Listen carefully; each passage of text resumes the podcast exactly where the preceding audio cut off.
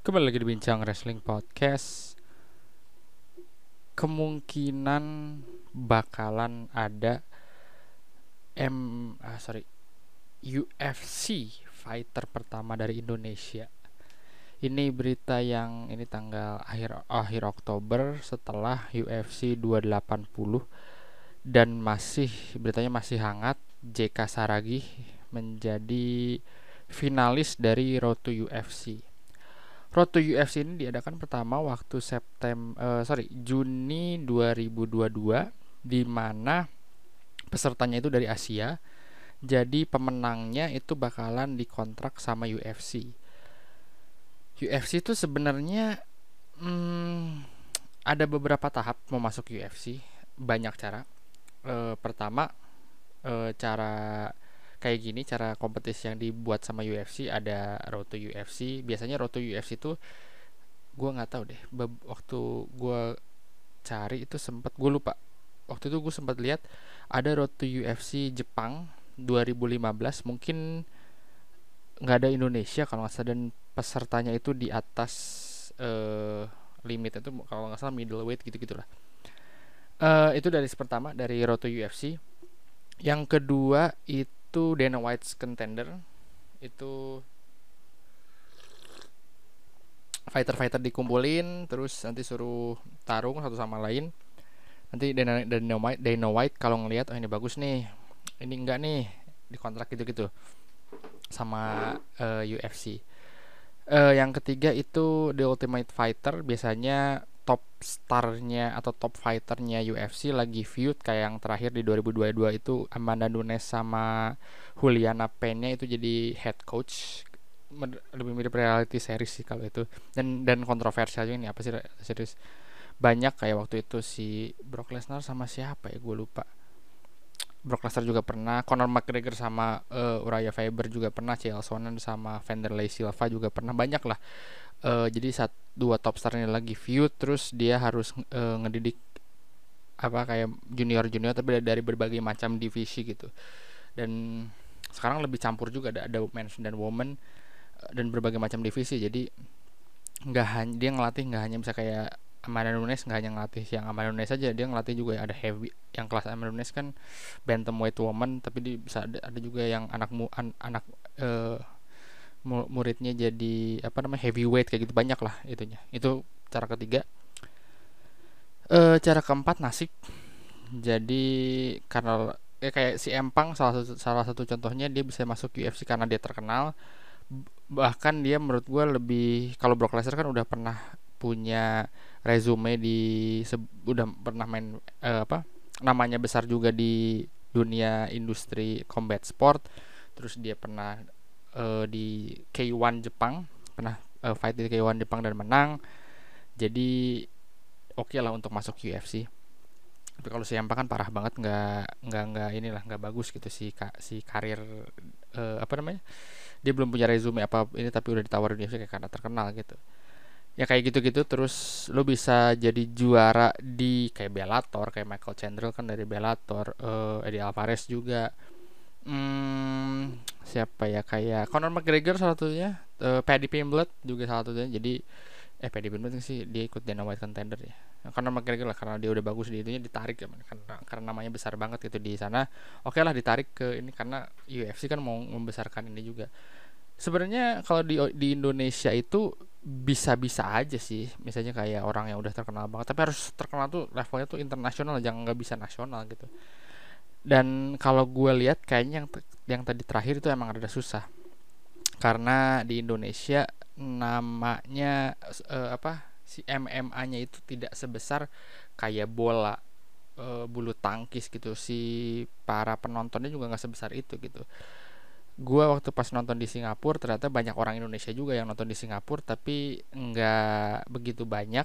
Dan ada orang yang nonton di Singapura UFC pas waktu gue di UFC ada yang emang suka atau emang ada yang pengen penasaran atau ada yang gimana kan beda-beda gitu. Balik lagi ke JK Saragi. JK Saragi ini uh, apa namanya masuk final di lightweight kelas lightweight. Nah di di apa namanya tuh gue pernah bahas di yang di review UFC 280 si JK Saragi ini sebenarnya kalau gue lihat dari segi postur dan berat kayaknya dia bisa masuk kalau di cut ke 145 kayak bisa banget sih. Dan Indonesia kayaknya genetiknya tuh di segitu gitu paling gede-gede welterweight lah. Jarang gitu Indonesia ada yang heavyweight. Banyak sih orang yang beratnya heavyweight termasuk gue juga ya. Cuman kayaknya bukan postur yang bagus gitu. Kayak tersebut siapa ya? Uh, Deddy Corbuzier lah salah satunya posturnya itu nggak heavyweight meskipun dia beratnya heavyweight ya tapi dia dari tinggi apa segala macam mungkin kalau dilihat-lihat genetik tuh ya mungkin welterweight atau middleweight gitu. Kalau heavyweight tuh kan kayak Francis Nangganu lawannya kan.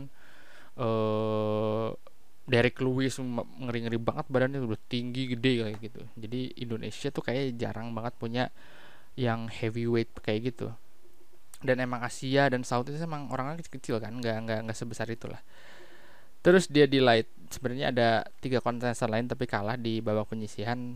JK Saragih menang di final.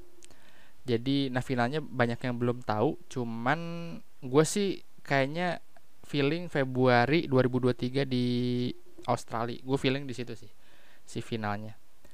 Terus lawannya tuh Ansu Jubli dari India. Gue nggak tahu India udah pernah punya fighter UFC dari India atau belum gitu ya. Uh, umurnya sa seumur sama JK oh sama-sama bulan Januari. Januari beda 13 hari doang tuan JK tapi 13 13 hari doang 9 kalau JK tuh 1 Januari 95 berarti usianya dia 1 Januari itu berapa tuh? Uh, 5 7 27 Ansu Jubli juga sama 95 tapi 13 tuan JK 13 eh 12 hari. Tingginya 182 JK 1 72 itu beda 10 cm dan gue bilang tadi JK itu sebenarnya bisa masuk uh, featherweight. Beratnya 70 pound itu 156 kalau JK 156 di sharedog.com tapi kemarin pas fight dia 153 kayaknya tuh di 69an berarti kalau gitu ya uh, gue bakalan ngeliat peluang JK untuk masuk UFC menurut gue ya dari uh, base uh, rekor dua dua dua orang ini gitu. Ansal Jubli ini dari dia baru enam pertandingan dan dia undefeated. Kalau JK ini rekornya 13 menang, dua kalah. Dia JK mulai tahun berapa ya? JK mulai 2016, Ansul mulai di tahun 2019 berarti masih baru Ansul kalau JK masih udah, udah udah lebih senior lah kasarnya. Dan si Ansul ini sebenarnya pernah fight amatir menang sebenarnya rekornya kalau ditambah yang amatir itu 7 and 0 berarti si Ansul ini uh, undefeated masih undefeated.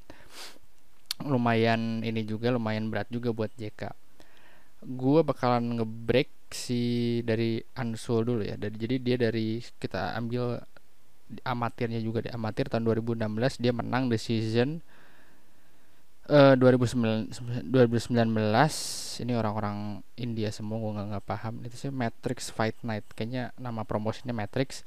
Itu decision pertandingan pertamanya decision lagi terus TKO decision submission arm triangle dan decision split yang di uh, apa semifinal tadi UFC Road to UFC berarti dia dari enam pertandingan tuh TKO-nya satu satu kali triangle uh, submissionnya sekali dan decisionnya empat kali berarti.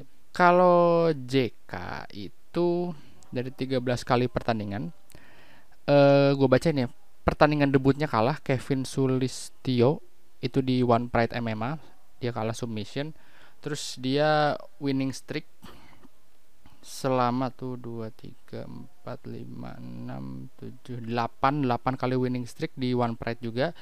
Terus kalah lagi di One Pride sama Angga Hans, terus winning streak lagi sampai terakhir di UFC Road to UFC nih. Jadi tuh 2 3 4 5 jadi 5. Jadi ini uh, eh, JK tuh jadi dari 13 kali pertandingan dari 13 kali menang, 6 kali TKO, 4 kali submission menang satu kali decision dua kali knockout. Knockout itu yang di UFC road, to UFC yang quarter final sama final gitu. Eh sama semi semi semi final. Dari nah kalau si ini dia TKO sekali uh, submission sekali dan decision semuanya. Nah dari, dari gue lihat peluang ini peluang peluang JK bakal menang apa enggak uh, gue sih berpikir peluang JK itu untuk menang itu lebih besar daripada si Ansu Jubli ini. Menurut gue kalau misalnya di odds sih kayaknya JK itu dapat min 100 si Ansu kayaknya underdog plus 100 eh kayaknya kemungkinan JK untuk menang lebih besar. Kenapa? Karena JK itu mainnya terbuka dan lebih senior juga lebih berpengalaman uh, bukan senior kan umurnya sama lebih berpengalaman juga. Uh, dan lu lihat di dari ininya dari track recordnya JK itu kalahnya submission. Berarti itu kan itu kan uh, kelemahannya kelemahan JK gitu. Uh, terus kalahnya submission dan berani main terbuka. JK itu berani main terbuka. Orang yang biasa menang di KO kayak kemarin ya kayak di Road to UFC berarti fighter yang kayak gitu berarti mainnya lebih terbuka lebih lebih stand up lebih wah lebih berani lah. Dan kalau di ground main submission juga JK punya rekor 4 kali submission gitu yang berarti oke oke aja bagus berarti kan.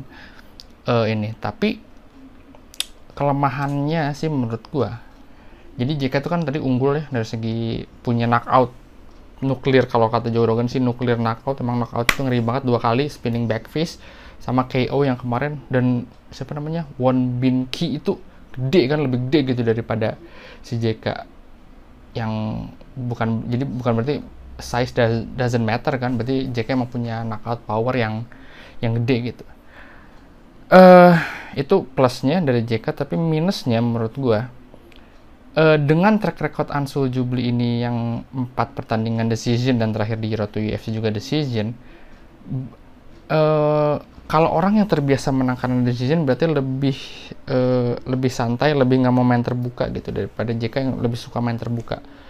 Dan main terbuka ini kebiasanya lebih lebih mengerikan untuk dapat knockout juga kayak sama Kamar Usman lah salah satu uh, jangan Kamar Usman. Yang yang masih seru di MMA itu.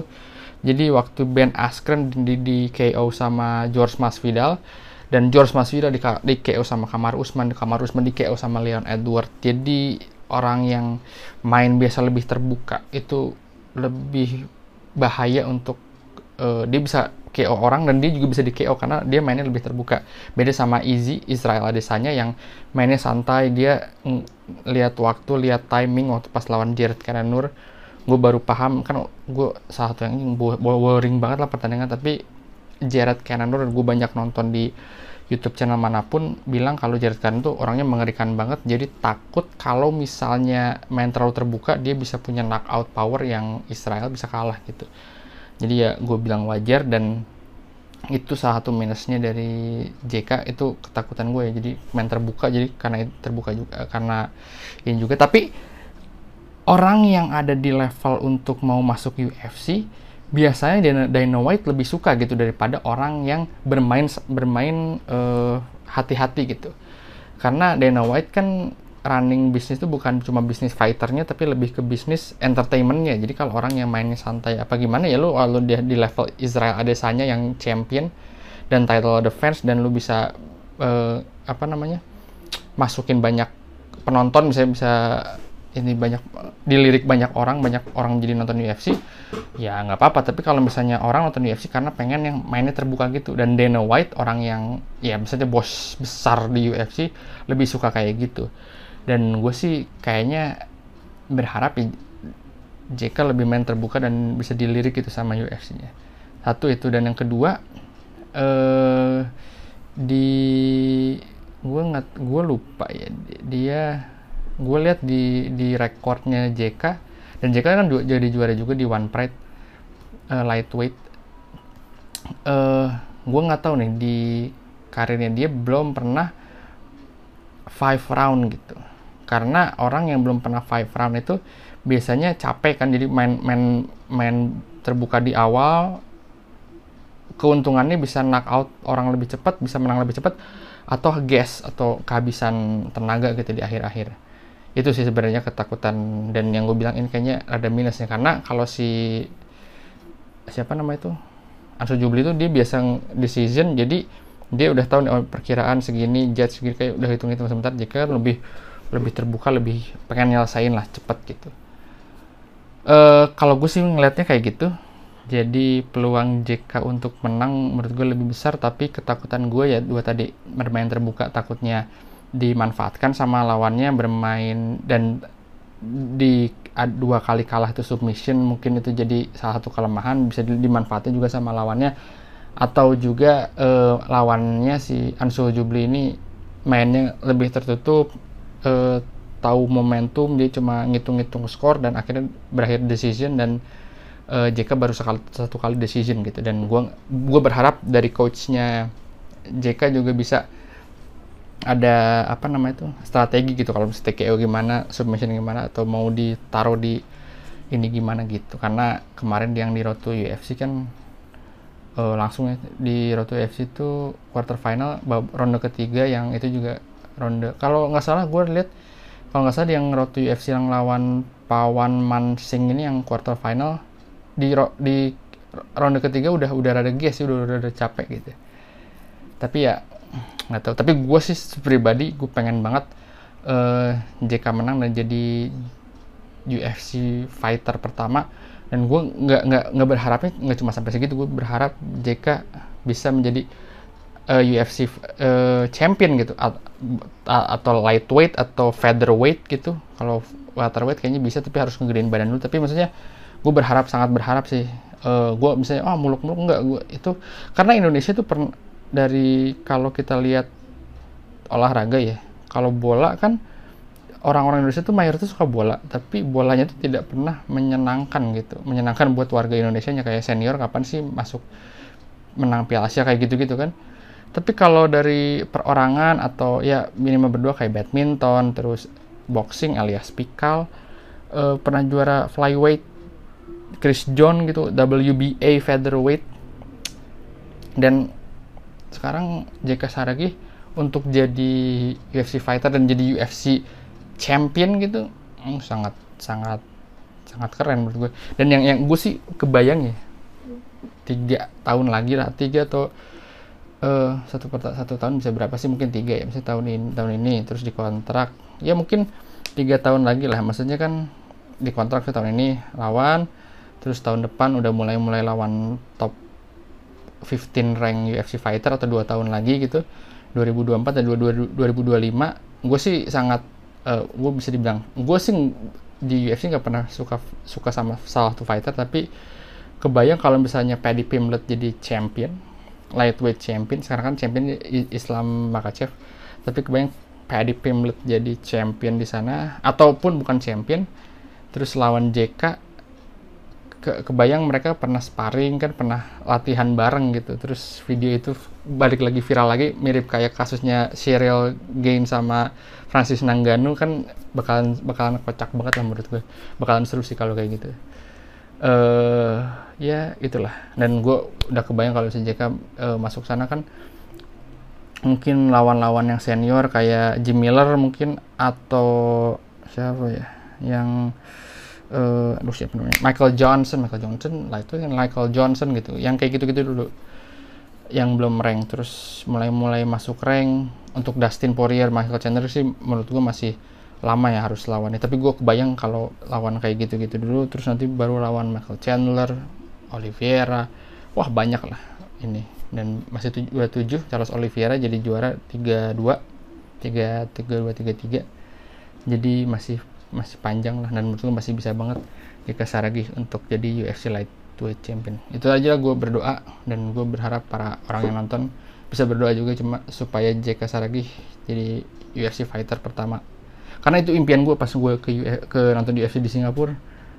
Wah pada wah ini orang uh, apa Australia ini di C di Chen ini China di Chen gitu Zhang Weili di Chen wah ini orang China itu Brazil uh, siapa tuh juaranya uh, Glover Teixeira di Chen gitu uh, kayak gitu-gitu kan Leon Edward Ing Inggris. Terus gue bilang ini Indonesia nggak punya ini nggak punya fighter di sini. Kalau ada tuh wah bakalan. Meskipun baru satu gitu itu kan membuka jalan banyak orang lagi yang masuk sana. Gitu jadi gue sampai ketemu di bincang racing podcast berikutnya